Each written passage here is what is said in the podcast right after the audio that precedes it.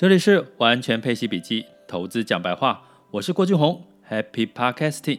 今天是二零二零年的十月十四日。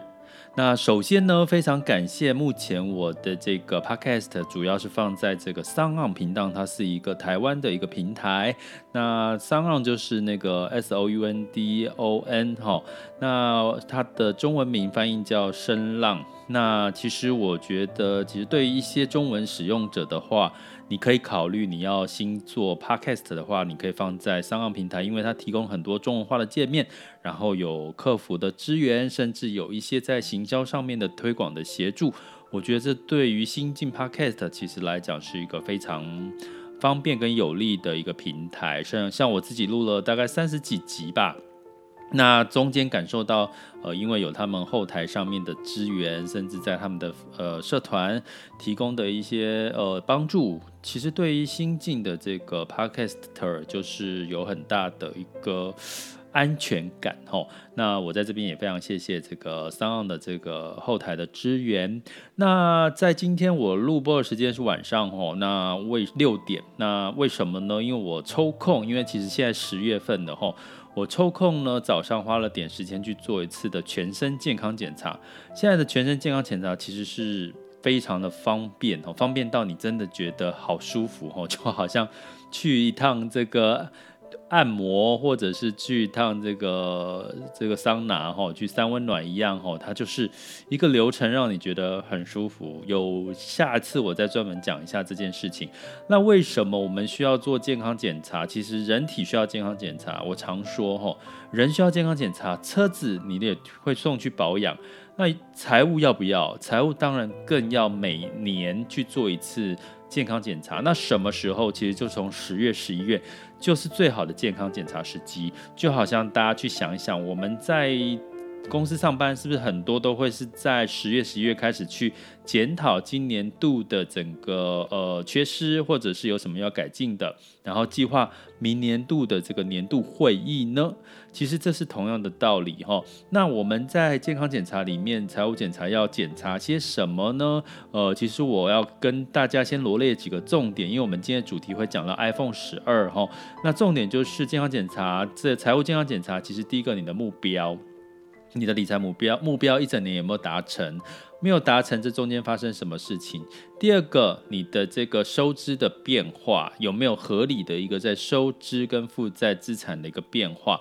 那第三个呢，就是你最近今年有没有发生什么大的重大的事情影响你的开销，影响你的目标？比如说你在今年买房了，比如说你在今年生小孩了，今年结婚了。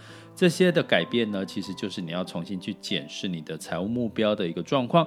我们会在下一集另破另辟一集呢，来专门讨论你怎么样去检视你的财务健康哦。好啦，那我们聊回正题，就是我们今天要聊一聊令人期待的 iPhone 十二五 G 版的终于发行了。呃，目前推出四个版本哦，一个是 iPhone 的十二 mini，一直到 Pro 跟 Pro Max。那特别是我最爱的是海军蓝这个版本，而且最高的这个画质已经到六点七呃，荧幕的这个尺寸哦，六十六点七寸，嗯，我爱。为什么？因为告诉各位。五十岁不要笑我，五十岁已经老花到，其实我现在荧幕，很多人看到我手机说我的荧幕的字怎么那么大？因为我字这么大，我才可以看得比较清楚哈。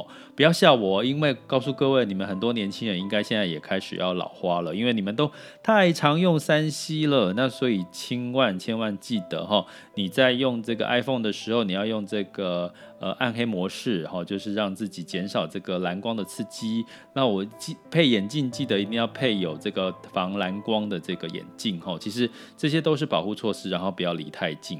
好了，讲回来，所以在这一次呢，很多因为这个 iPhone 十二一发布之后，苹果股价就下跌了，然后美股呢整个也下跌，然后瓶盖股呢基本上也是下跌多。那为什么呢？其实我要跟各位讲一个逻辑，就是通常是呃股票是领先指标，所以我们在股票因为 iPhone 发表前大家满心期待，所以它是一个利多，所以就涨了。可是发表之后事情发生了，然后已经股股票是领先指标，所以它已经过去了，所以股票就会可能会有一些修正，所以这过去以来都是这样的一个套路哈。那可是呢，有人就会解读说，因为苹果股价下跌，因为没有什么亮点哦，每一年都是这样子讲。可是实际上的关键是，今年呢，我本来也以为只有五 G 这件事情哈，那它五 G 的特色就是。它是聪明的五 G，也就是当你在使用某些应用的时候，它不需要用到五 G 的这个频宽的时候，它就会自动跳到四 G 的这个频宽。那如果它觉得你，比如说你在看视频，使用量比较大，流量比较多，它就会用到这个五 G 的频宽。哈，我觉得这个是还蛮聪明的一个做法。那只有苹果有吗？我相信不止。哈，那第二个我觉得看到比较重大的亮点是，到底现在五 G 的应用在手机上要用什么？你只是要更快的频宽吗？那你如果要更快的频宽的话，其实现在四 G WiFi 也够用啊，对不对？所以呢，我觉得在这一次的苹果，我觉得它的亮点反而是在什么？我看到的是在摄影跟照相的这个功能吼。那第一个重要的是，它放大了所谓它的感光元件到四十七 percent 吼。这个感光元件，其实我大家如果是曾有拍过视频影片，或者是你是 YouTuber 的话，应该都知道，其实目前呢，这个数位相机哈，哦，像我自己用的是 Sony 的这个相机，那基本上它的感光元件基本上是大远远大于这个手机的哈，所以手机是没有办法比的，就是你拍照出来的影片的。画质景深就是完全的不一样，再加上像 Sony 手机的呃 Sony 的相机，它本身是有这个自动对焦、快速自动对焦的一个情况。但是呢，我在这一次的 iPhone 十二的 Pro Max 里面看到了一个，诶，会不会我接下来可以用某种程度可以用 iPhone 十二 Pro Max 呢去取代所谓的数位相机做 YouTuber，或者是你在拍很多旅游视频？各方面的一个好处跟功能哈，那我们来讲一下。当然，它的这个呃视网膜的荧幕呢，Retina XDR 的屏幕，它其实在这一次的呃四款的 iPhone 十二都已经使用了超 Retina 的 XT XDR 的荧幕，也就是说你的荧幕的效果会更好。那第二个，我觉得重点是它都接支持了 HDR 的显示，也就是说你在录影的时候可以录 HDR 的画质。那 HDR 是什么？时间有限，我不多说，大家可以去 Google。简单来讲，你就可以拍到最清晰、最立体，然后色彩度最好的一个资源的一个录影哦，不是只照相哈。那 HDR 呢，本身目前它在录影功能呢，又最全面的加入了这个杜比哈。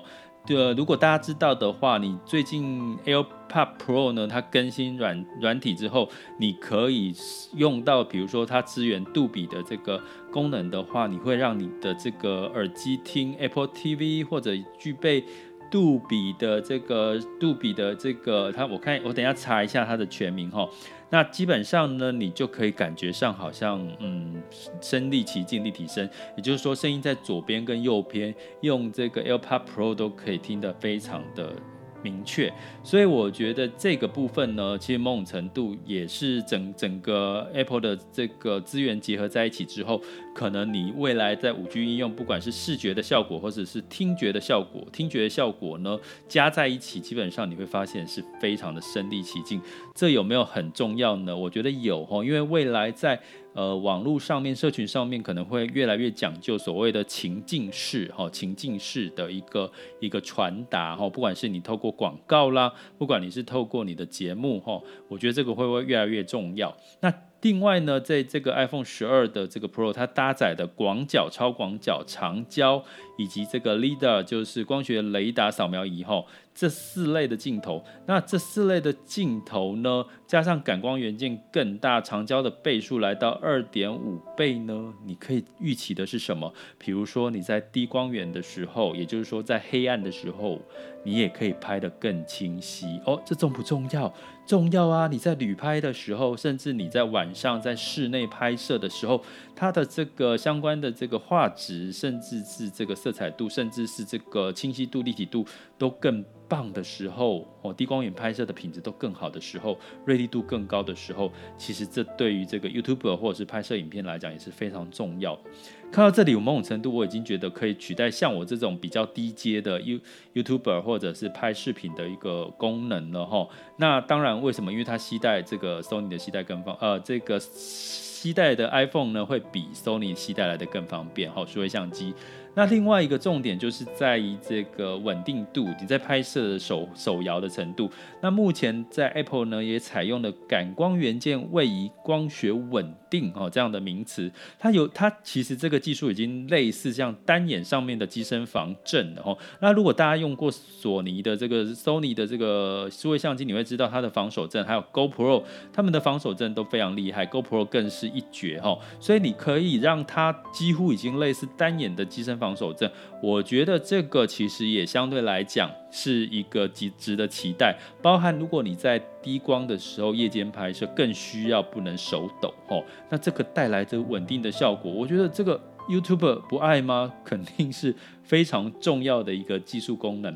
所以我有打算，就是反而我本来在还没有公布之前，我不会想要用五 G，我觉得五 G 对我没什么用。可是反而这个。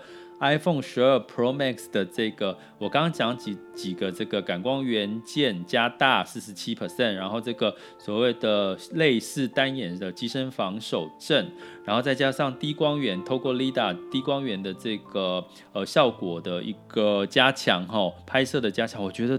根本就符合 YouTube 的作用，而且基本上你可以套个麦克风就直接录录出画高品质的视频，而且不管是任何光源之下，重点还有一个重点，在这个 Pro 的等级还。提供了一个 Apple Pro RAW 的一个一个功能，也就是说，简单来讲啊，如果你是更高阶的这个拍摄影片的，你在后置的过程当中，它留给你很多的原始的数据，也就是它的所有的压缩的所有的程度都是最原始的，所以它档案也会很大，所以让你在后置的时候，你可以做更多的一些计算啊，或者是影像的融合啦。所以你的品质可以做得非常好，包含你的影像合成、diffusion 啊，或者是这个 HDR 的部分，吼，相对来讲都可以调的效调教的效果会更好，而且可以直接在 iPhone 上面编辑，甚至在第三方程式编辑。像我自己在影像编辑，除了用 Final Cut Pro 之外，还会用这个达文西达。DaVinci 哈，基本上这个都这个 DaVinci 是支援这个 RAW 的这个城市的影片的编辑的哈，所以你会发现这所有的事情呢，都怎么样，都非常的适合你未来在全民在拍视频的时候、拍影片的时候的一个很好用的随身的一个。相机哈，我把 iPhone 十二 Pro Max 我把它定位成这样，那这个跟五 G 有没有关系？当然有啊，大家知道吗？我们现在拍一个大概十分钟到四十分钟，如果你是在一零一零八零的画质，甚至七二零 P 的画质的话，你可能都会动不动档案就要用到两 G 一 G 到两 G 以上哈。那这样子的容量，第一个。千万，如果你要用 iPhone 拍视频，你一定要买两百五十六 GB 以上，甚至到五百一十二。第二个，你要上传的话，你用五 G 的话，你可以才可以吃到饱哦。只我讲吃到饱，要不然你会花很多，浪费很多钱。就你就一下子，你就可以把这个你的影片上传到你的云端，或者是上传到 YouTube 上面。我觉得这对机动性来讲，它是一个随身的一个。旅拍或者是一个 YouTuber 的数位相机也不为过哦，我觉得它的等级已经接近到这个程度了，所以我觉得在 Apple 的这个新的 iPhone 十二里面，反而以我这样的角色是有兴趣期待它有没有某种程度可以让我不要再用数位相机。当然，数位相机的感光元件是那个手机是没法比的，可是如果它已经可以达到一定程度，尤其像我们是拍这个所谓的。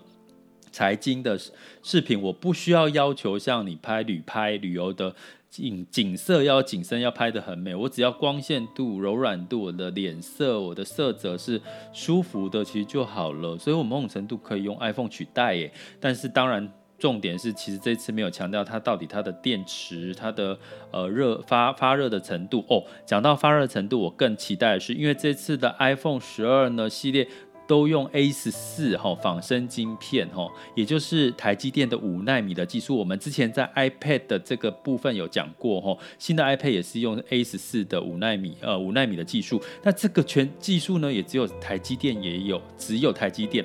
所以 iPhone 十二是用的台积电的这个 A 那五纳米的 A 十四最新最快速的晶片，它当然耗电量、耗热热能啦、还有它的效率会提高整整百分之五十。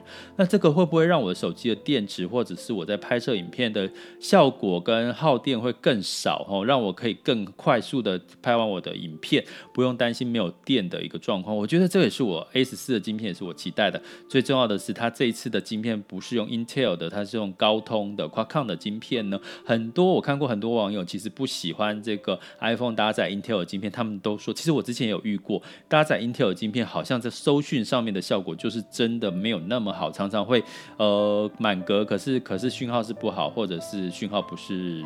不，没有格数，没有太好的状况，跟其他人的手机。那相对来讲，这个 Qualcomm 的晶片好像是很多网友比较会喜欢的，或者是它的这个收讯好像比较是呃稳定的状况。那当然，这是我从这个网络上面看很多网友分享的啦哈。但是我真的自己之前用 Intel 晶片的这个 iPhone，其实的确好像很容易收讯没有像过去那么好。诶，会不会这次 Qualcomm 晶片的这个 iPhone 十二会收讯会比之前更好呢？所以加上这些因素。我觉得我反而蛮期待 iPhone 十二会变成我下一台作为我的，比如说做斜杠青年，未来你们想要拍影片做斜杠青年的话，或者拍摄照片，或者是上传你的 Inst Instagram，或者是 Facebook，或者是 YouTube 上面，其实我觉得 iPhone 十二反而现在是定位上面是更明确的一支照相手机哈，这是我看到的一个亮点。那你还有没有看到其他的亮点呢？也因为这个亮点呢，我觉得反而让 iPhone 呢更清楚它的定位怎么去结合。呃，这是不是一个市场趋势？当然是啊，因为在后疫情时代的时候，其实啊，你就会更重要去看待这个市场，就是怎么样透过 5G、透过视频，制造出更多高品质的一些内容放到线上去。不管你是付费或者是增去蹭流量，我觉得这应该对 Apple 的 iPhone 十二会是一个你可以期待的机型哦。这里是完全配息笔记投资讲白话，我是郭俊宏。关注并订阅我，陪你一起理财。